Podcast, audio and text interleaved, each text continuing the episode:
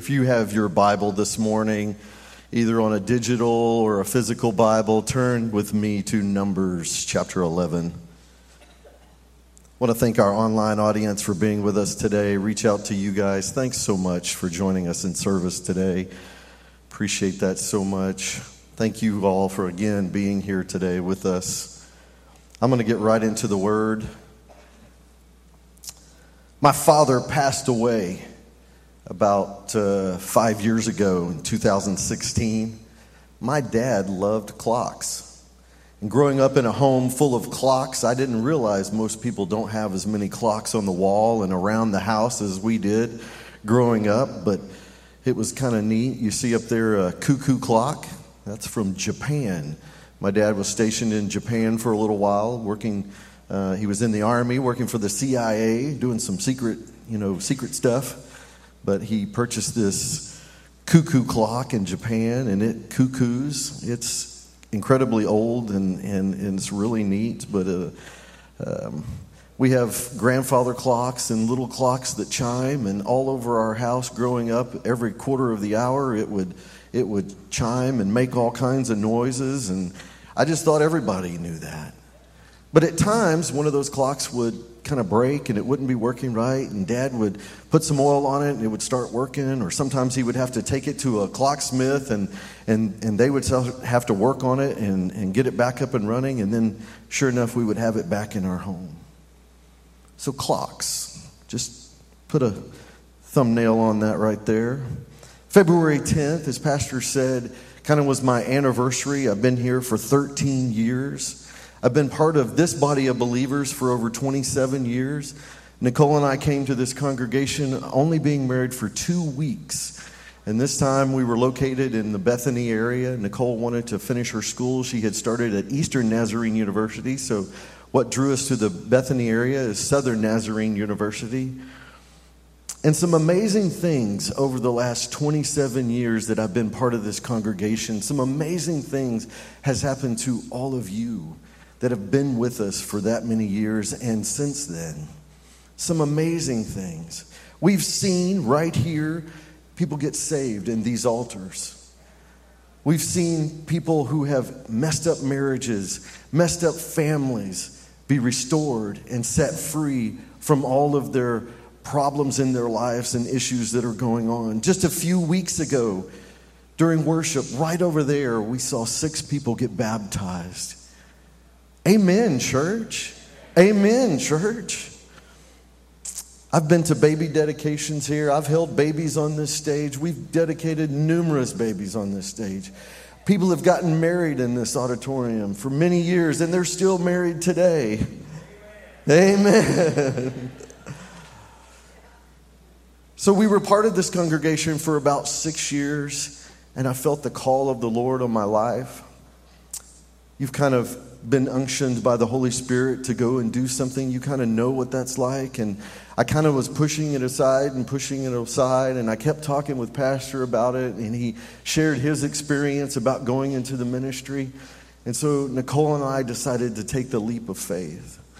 We kind of sold most of everything that we had, and we let go, and we went down to Southwestern. I didn't, I quit my job in here in Oklahoma City. Nicole quit her job, and we left everything that we had and we went down to Southwestern. We rented a house. I didn't even have a job. I don't even know how they rented me a house and didn't even have a job. That doesn't make sense. But I rented that house, and within a few days, I got a job.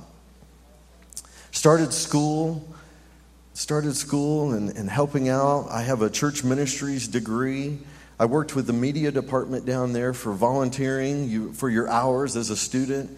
And within six months after being there, they offered me a job. So now I don't have to drive 30 miles to go to work every day. I could be on campus as a student and go to work. It was, it was phenomenal. God is awesome. During that time, Nicole and I lived off of peanut butter and jelly and, and soup at times, you know, trying to make it happen. I don't know how we made it all happen, and today I don't know that I would be that bold and go and do all that anymore.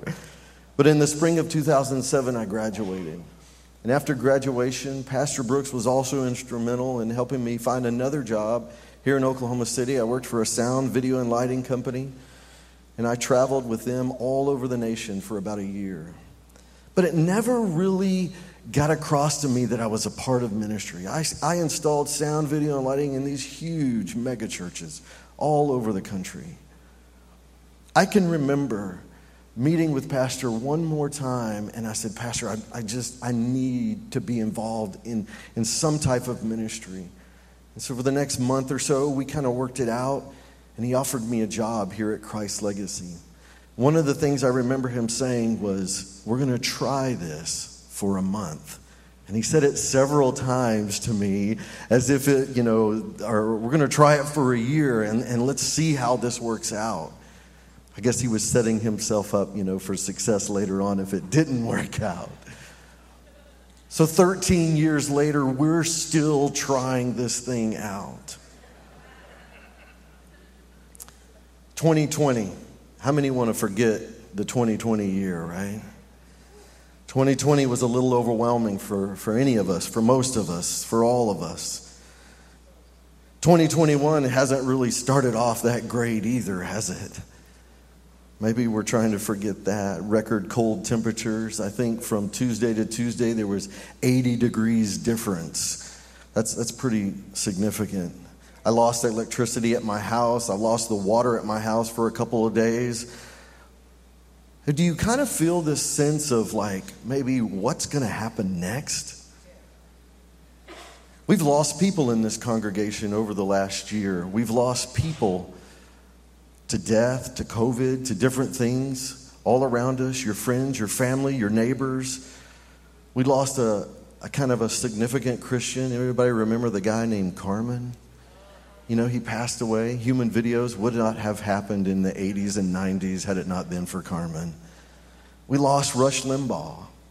I got to stay apolitical in the pulpit, but we lost some great people. There's kind of a sense of what's going to happen next. What is, what is tomorrow going to look like? And everybody's just, you know, every morning you kind of wake up and say, is it going to happen today? What, what kind of crazy thing is going to come across the news today? You wind up getting focused maybe on things that are happening here and right now and trying to be faithful to maybe the house of the Lord or to your, your, your ministry, that everything that you're a part of. But what does tomorrow's potential look like? You start surviving and stop dreaming. And some of us have stopped dreaming so big. It has nothing to do with heartache. It has nothing to do with maybe things that are going on around us or heartbreak or hardship, or we start dreaming and asking some really good questions. What if we stopped looking at the possibilities and things that are going around us and we've just gotten satisfied with the status quo of happenings?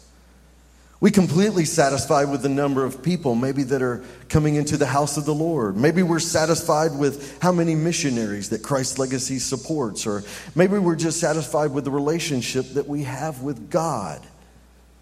The thought of a deeper relationship with God, the more devotion, I don't have time to do that. I'm worried about here and now, not so much tomorrow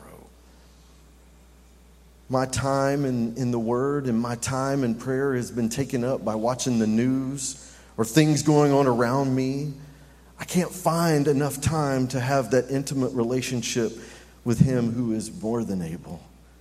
Greater passion, tears, and love and fire in our soul. We're just happy with just a little bit of dabble do you. We come Sunday morning and we're satisfied with that. Have you ever tried to walk up an escalator? And it going in the wrong direction.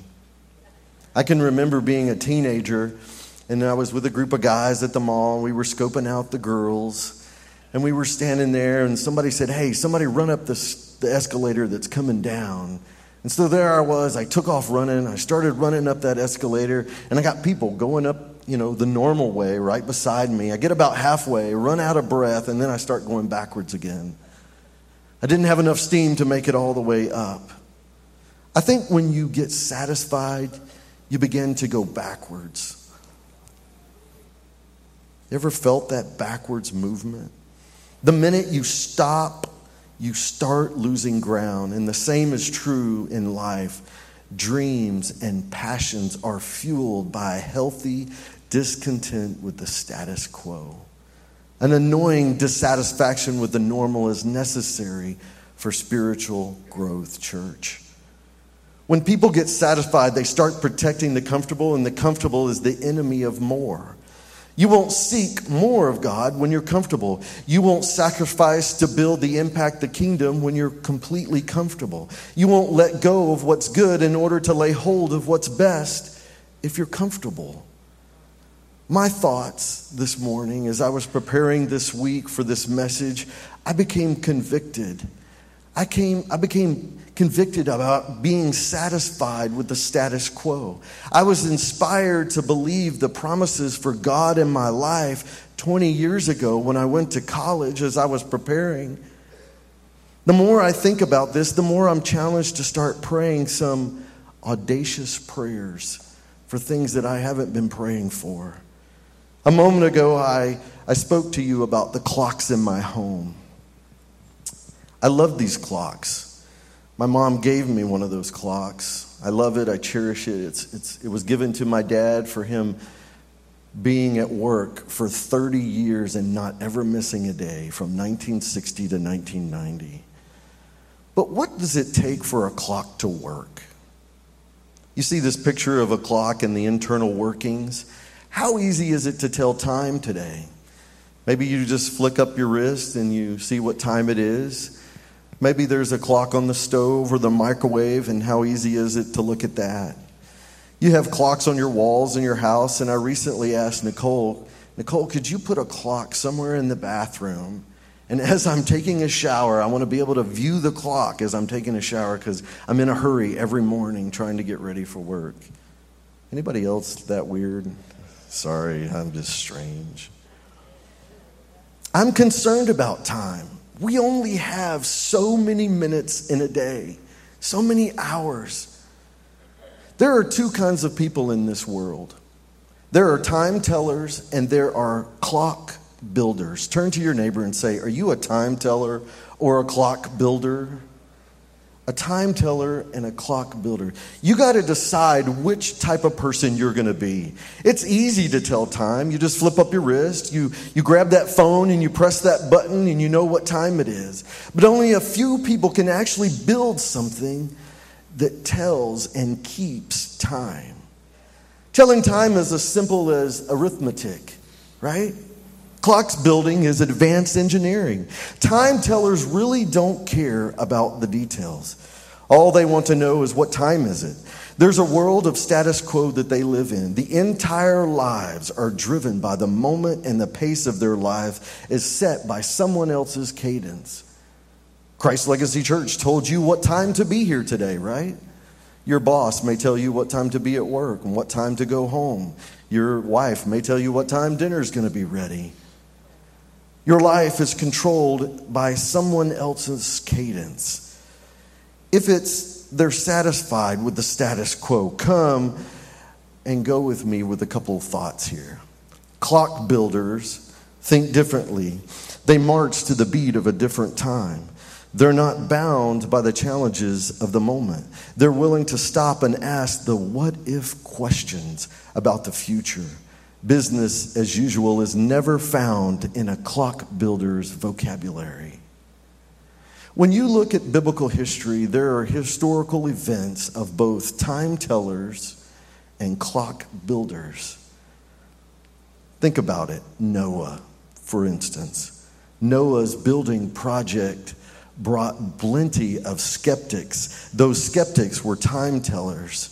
They were more interested in the time than the clock that Noah was building. Moses was a clock builder who led a nation of time tellers into the promised land.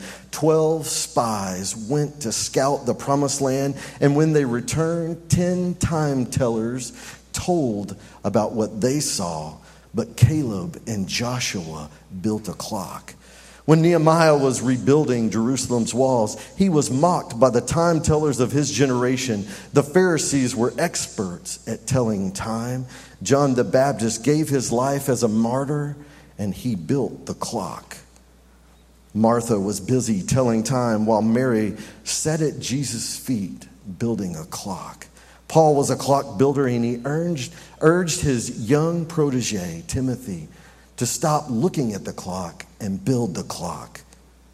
Esau, Barak, King Saul, Ananias, they all mastered the art of telling time, but Timothy quit watching the clock and built the clock. Jacob, Deborah, David, Stephen are all ones who built the clock. Clock builders challenge the status quo. They're willing to turn up the volume, and when you look at the life of a clock builder, passion and risk often blur the lines of what's between faith and what's foolishness to man. A clock builder will sleep and eat less and will dream and do more. Clock builders are willing to swim in the deep end and they're fueled by the characterized by two things, passion and risk. Those are two things that separate daydreamers from day makers. Passion is what the great ones have and risk is what the successful ones take. Quitting is one thing that a clock builder just can't get the hang of. It's not in his vocabulary. With all this in mind today, I want to talk to us collectively as a church. I want to talk to us as a corporate body of believers. I want to talk to you as an individual to challenge you. I feel like that I've reached a point where I'm satisfied with the status quo in my heart. I've seen tragedies, I've seen things that hurt me in my life, and sometimes an impossible situation has robbed me of my faith excitement and things about my future and my hope and things that I want to happen in the future, but I feel like it's robbed with the status quo of what's going on. Regardless of the mountain that we're about to climb in our lives and things that are going on around us, regardless of how I've been backed into a corner with things going on, I think the 11th chapter in the book of Numbers has some insight for us today. So let's read. Verse 1 chapter 11.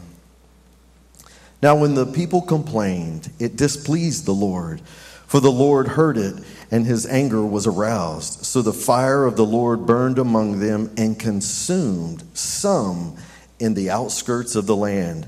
Then the people cried out to Moses, and when Moses prayed to the Lord, the fire was quenched. So he called the name of the place Taberah because the fire of the Lord had burned among them. Taberah, the word literally translates as a place of burning because the fire from the Lord had burned among them. So it's pretty obvious in the opening chapter of, of 11 that Numbers, that God is more than a little frustrated with these children of Israel. The nation is ungrateful. They're complainers. In the verses that will follow, you'll see God has an answer to an impossible prayer request. God does the audacious in response to an impossible prayer request. And when God responds, he responds for two reasons. One, to provide a miracle of provision. But secondly, he responds in a dramatic proportion. That's a, a literal act of judgment because of their complaining and the wishing that they are all still in Egypt as slaves. It's kind of ridiculous. You, as you read this, you see how many times that they, they wanted to go back to Egypt. And here again, they're wanting to go back to Egypt. And he responds. God responds in a powerful way that it's an act of judgment. In the same way a parent would respond to a wayward child. My brother is about 12 years older than me. He kind of was already grew up before I kind of had a reality about what was going on in my family. But my mom and dad tell a story about him as they were on vacation one time. He wanted something so bad and he kept asking for it. He wanted a Whopper from Burger King. I'm going to talk about food in a couple minutes, so hopefully you don't get too hungry. But he wanted this Whopper so bad. I guess he had heard the advertisements or something. Ah, dad, I want a Whopper, I want a Whopper. And he, he kept intensely asking about it. And my dad finally said, You want a Whopper? I'm going to give you a Whopper. So they went to Burger King, they got the Whopper, and they, he started eating it. And my dad knew that the little boy would never be able to finish the Whopper. So they wrapped it back up, and for the next three days, my brother got to eat the Whopper. You're going to see in Scripture, I think we're going to come through this, that I believe that God is acting that same way to the children of Israel. We've been there as parents. You want something, young man? You're going to get it. Let's read in verse 4. Now, the mixed multitude. I looked that up, and it, it, all it means is that there were people that weren't the Israelites were with them as they were traveling. I didn't realize that there were people with them. So the mixed multitude who were among them yielded to the intense craving. Pastor says, Show me your crowd, I'll tell you your future. Right there. That's a crowd of people around these Israelites. So the children of Israel also wept again and said, Who will give us meat to eat? Sounds like a Dr. Seuss book. Who will give us meat to eat? We remember the fish which we ate freely in Egypt the cucumbers, the melons, the leeks, the onions, and the garlic. But now our whole being is dried up. There is nothing at all except this manna before our eyes. Let's skip down to verse 10. Then Moses heard the people weeping throughout the families. Everyone at the door of his tent, and the anger of the Lord was greatly aroused. Moses also displeased. So Moses said to the Lord, Why have you afflicted your servant? Why have I found not found favor in your sight? You have laid the burden of all these people on me. Let's pause for a moment right there. That's a leader hearing complaining from the people, and now they're trying to figure out what to do. As a pastor in this church, I know what that's like. I know what that's like. Verse 12 Did I conceive all the people? Did I beget them? And you should say to me, Carry them in your bosom as a guardian carries nursing child to the land, which you swore to the fathers, where I am to get meat to give to all of these people. For they weep all over me, saying, Give us meat that we may eat. I am not able to bear these people alone because the burden is too heavy for me. If you treat me like this, please kill me. Man, he's carrying a burden here. We need to pray for our leaders, church. We need to pray for them. You don't know what they're going through, but we need to pray for our leaders. Let's skip down to verse 18. Here's the promise. Here's what God's going to come back to them. Then you shall say to the people, he's telling Moses, consecrate yourselves for tomorrow, and you shall eat meat. For you have wept in the hearing of the Lord, saying, Who will give us meat to eat? For it was well with us in Egypt. Therefore, the Lord will give you meat, and you shall eat it. You shall eat it, not one day, not two days, not five days, not ten days, not twenty days, but for a whole month until it comes out of your nostrils and becomes loathsome to you because you have despised the Lord is among you. Having faith in God is something that we all say we do, right? Do these children of Israel really act like they have faith in God at this moment in time? They're receiving manna every day. All they got to do is go out and get it. That's a miracle in itself. Maybe in your own life, you've received miracles from God and you haven't recognized. It's a miracle to even wake up in the mornings sometimes. It's a miracle to have a roof over your heads. You know it in your life. You know that you're living the right way. But to maybe your friends and family, they hear about you going to church on Sundays, and it may seem foolish to them that you're doing acts of worship to God. Having faith in a kind of God maybe may look like foolishness to the people outside of church, outside of religion, outside of who your realm is. But we need to be faithful to God. Who doesn't understand God? They don't understand what you're going through. They don't understand your faithfulness to Him. It looks foolishness to them. But maybe you've got a lot of junk inside of you and you're trying to get over it. That's partially what faith is it's a willingness to look foolish sometimes. Here's my biblical examples of this Noah looked foolish building an ark in the middle of a desert. The Israelite army looked foolish marching around, marching around Jericho's walls, blowing trumpets. A shepherd boy looked foolish charging a giant with a slingshot. The wise men looked foolish tracking stars to nowhere. Peter looked foolish getting out of a boat in the middle of the Sea of Galilee, and the Son of God looked foolish surrendering himself to the hands of mere men. But look at the results, church. Noah was saved from the flood and his whole family. The walls of Jericho came tumbling down, and David defeated Goliath. The wise men discovered the Messiah at the end of that star. Peter walked on water. Jesus defeated death and was crowned King of Kings and Lord of Lords. Foolishness is something that Moses was very familiar with. For Moses, he was safe on the outside, but it looked like foolishness to everyone else. I mean, can you imagine how foolish it must have been and how it felt to leverage whatsoever to go to a leader of the known world and demand that his slaves go free? Pharaoh had slaves, they were building the empire for Pharaoh and the audacity of Moses to come and look foolish and ask, Let my people go. Pharaoh's going to let them go? Like, that's crazy. Full of faith is what Moses was. Pharaoh demands, and here's the demands let my people go. You see, I, I mean, if you can imagine how foolish it must have been from Moses when they had finally let them go, and there he was, barricaded between the armies of Pharaoh and a body of water. And he raised his hand and asked God to split the waters. How foolish he must have looked.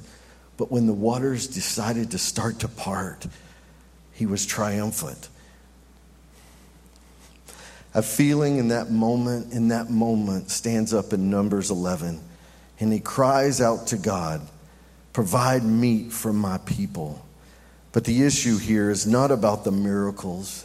It's not about the relevance of the conversation that we're having today. It's not about Egypt and the Israelites. It's not about all of that. The reality today for us is Moses' willingness to look foolish in the eyes of man.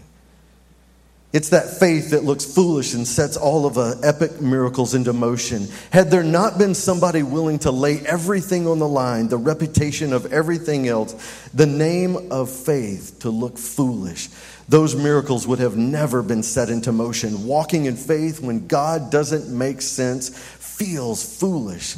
The more impossible the situation, the more foolish you are going to feel.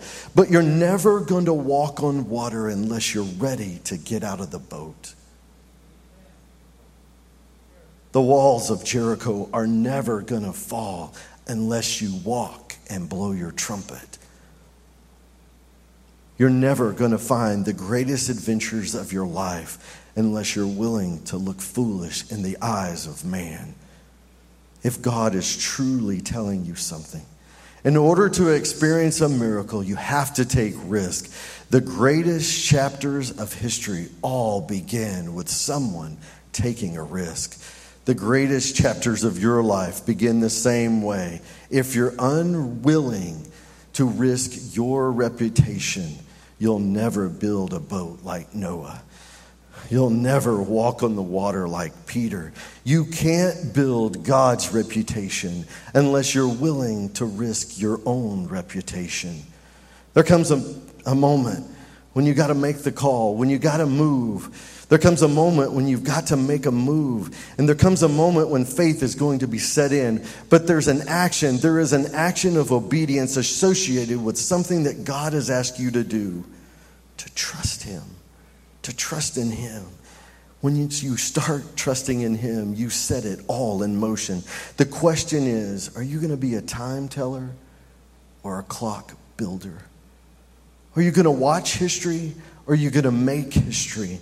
In Numbers 11, Moses learned this if you don't take the risk, you forfeit the miracle. I was thinking back on all the times that God has asked me to lay it all on the line. It's risky even preaching a message like this. Nicole and I moving to Waxahachie We had a few dollars in our pockets. We were eating peanut butter and jelly and, and soup cans.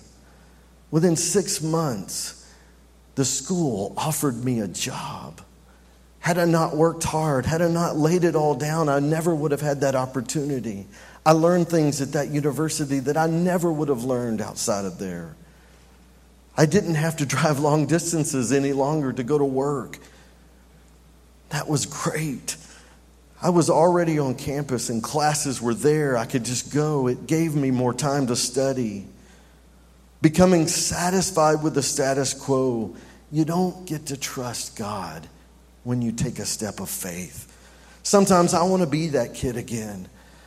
But at 47 years old, it's difficult to be that kid again. I have way too many responsibilities now. I have children that I didn't have before. But I think God is trying to teach us to take the step of faith. It wasn't an earthquake that got my attention when I was young. It wasn't water being parted that got me interested in going into ministry, but it was a whisper. I had spent time with the Lord. I knew his voice. I knew his whisper. I knew his calling. There were days that I wanted to go and wanted to go, but everything in me said not to go. But I leaped, I jumped, I took the step of faith. If you don't take a risk, you forfeit the miracle. Here's the context of Numbers 11. After 400 years of slavery, God delivers the Israelites out of Egypt. 400 years they have been slaves, generation after generation after generation. But here's what the history has proven it's harder to get Egypt out of the Israelites than to get the Israelites out of Egypt. Think about that, church. Despite the memories of slavery, despite the, the abuse from Pharaoh, despite the living, the testimonies of God's miraculous deliverance, all they wanted to do was go back to Egypt. It's miraculous what God was doing for them. All they want to do is go back. Numbers 11:4. Read this one more time with me. Now the mixed multitude who were among them yielded to intense craving, so the children of Israel also wept again and said, Who will give us meat to eat? We remember the fish we ate and freely in Egypt, the cucumbers, the melons, the leeks, the onions, and the garlic. You're talking about selective memory, church. I mean, the Israelites are longing and reflecting on free fish in Egypt. Do you know why the fish was free in Egypt? It's because they were slaves. Pharaoh was creating and had been killing the Hebrews for many, many years. It's one of the first accounts of genocide for generations, yet all they can think about is meat's not on the menu. It's a little ironic to me that the righteous are complaining about one miracle, manna, while they're asking for another miracle, for God to put something else on their plate. They're complaining. Before we get too critical on these people, may you examine your heart. May the Holy Spirit do some miracle inside of you and cause you to think about the things that you're satisfied with. I don't have time to make those comparisons. Let the Holy Spirit do that inside of you.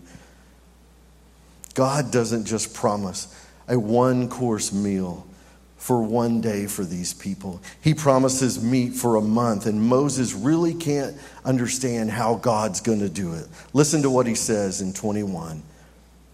Moses says this The people who I am among are 600,000 men on foot. Yet you have said, I will give them meat and they may eat for a whole month. Shall flocks or herds be slaughtered to them to provide enough for them? Or shall the fish of the sea be gathered together for them to provide enough for them? Moses is a man's man. When the numbers don't add up, two and two is not four. It doesn't make sense to me. I, I, it has to add up for me. And he's sitting there thinking, Uh, Quint can eat a lot of food.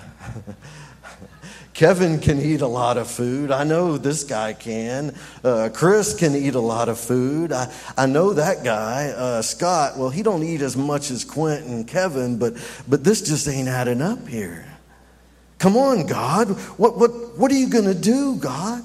How are you going to do all of this, God? We've all been there. The numbers aren't adding up, so I'm trying to figure out how am I going to go to school? How, God, how how am I going to pay for this? And by the way, I don't have any debt for education. Hallelujah for that. If the Lord requires it of you, He will make a way. Nicole and I have learned this over time to lay it all on the line. Let God do what he's going to do. Don't forfeit the miracle, church. If you're being told something by God and it's truly from God, analyze it. Test it out in your heart. There's a miracle on the other side of obedience. I guarantee you. Our greatest miracles, the greatest experiences that we've ever had because God sees your obedience. Our obedience was criticized when we went to school. There were people that told us we're crazy. I had another youth sponsor at the time. She came to me crying, tears in her eyes, and said, I wish I could do what you're going to do. Sacrifice, church. Sacrifice for the Lord. So, what the step of faith do you need to take and awaken a dream that's been birthed inside of you? Numbers 11, 31. Now a wind went out from the Lord, and it brought quail from the sea and left them fluttering near the camp, about a day's journey on the side and about a day's journey on the other side. That's a circle. You go from one point to another, you go from another point to another location. That's a circumference. Think about that for a moment. All around this camp, two cubits above the surface of the ground above and the people stayed up all day all night and the next day they gathered quail and he who gathered the least amount of quail 10 homers it says. A homer is a measurement. I'll explain that in just a moment. They spread it for, out from themselves all around the camp. The quail stopped falling and the israelites started gathering each Israelite gathered no less than 10 homers. Multiplied by 600,000 men equals 6 million homers. Pastor Dave, what's a homer? I've seen the cartoon. It's not what we're talking about. It's roughly 200 liters. A homer is 200 liters. Assuming the quail were of an average size it rains somewhere in the neighborhood of 105 million quail on the children of Israel. 105. What that tells us, when God performs a miracle, he doesn't just do it in a dramatic fashion, he does it in a dramatic proportion. Pour out your spirit today, O oh Lord, on this church. Now, here's the key to this whole thing. Remember that I said in the beginning that God was doing partly a miracle of provision, partly to prove a point. It was some way of an act of judgment. But what it does to us is it shows our God is a big God. If He's willing to do this in response to the request, and here's what a different version of the Bible talks about it. When it's talked about the complainers, it called them rabble rousers. Turn to your neighbor and say, Are you a rabble rouser? I like that word, rabble rousers. Next time somebody starts complaining, I'm going to say, Don't be a rabble rouser. Don't be a rabble rouser. If God is going to pour out 105 million quail on a people who are complaining, what do you think He would do for a corporate body of people that are pure in heart, pure in spirit, simply wanting the Spirit of the Lord to be poured out upon them. I want to simply agree in prayer that His will be done on this earth. Amen.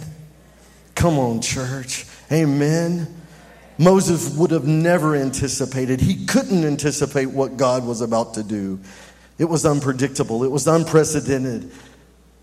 It took guts to do what Moses did. He asked for it to stand in faith and to risk his reputation on everything before this people. When you stand on what God has promised, even when it doesn't make sense, you never know how God is going to respond, how He's going to pour out something on you. When you pursue God sized dreams and pray in faith to God to do the impossible, always when you stop seeking the problem, you start seeing the possibilities of our God. When you begin to pray audacious prayers, is there a promise that you need to stand on today? I know that there is. Maybe for your marriage, maybe for your kids, maybe for a season or a stage of life that you're in, you don't see the possibility how it's going to come about in this season of life. Or maybe there's fear overcoming you at night as you lay that head on the pillow. God has put something in your heart to pursue. You need to stand on the promises of our God. You can't let the word quit get into your vocabulary. In this story, before the quail storm ever appears on the radar, God asked Moses a question. And the more the question that I thought about this as I read through this, it's an answer that only has yes or no to it. And let's read it in Numbers 11 23 and I'm reading a little bit of different version than New King James. Moses has doubted everything. How are you going to do this, God? And God responds, Is there any limit to my power? Is there any arm that God can't reach out to? An obvious answer is no. God is an omnipotent, all powerful being. There is nothing that God cannot do. Yet many of us pray as though our problems are bigger than our God. A.W. Tozer writes this. He says, Believe in this, that if you have a small, limited view of God, it will cause a hundred lesser evils in your life. But if you have an elevated view of God in your life, that your elevated view of God, seeing God for as big as He really is, that will solve 10,000 other problems in your life. If that's true, church, if that is true, and I believe that it is true, then our biggest problems isn't about impending divorce. It's about a business failure. It's not about a doctor's diagnosis. And don't get me wrong, those are big issues and big problems in people's lives. But our issue today I want you to gain a godly perspective on your problems that you need to ask yourself the question Is my problem bigger than God? Or is God bigger than my problem? Our biggest problem is our limited view of God. It causes a thousand lesser evils in our lives. God is asking you today Is there any limit to his power? Have you answered that question? Are there only two answers, either yes or no, until you come to that conviction in your heart? God's grace, God's power knows no limits in our lives.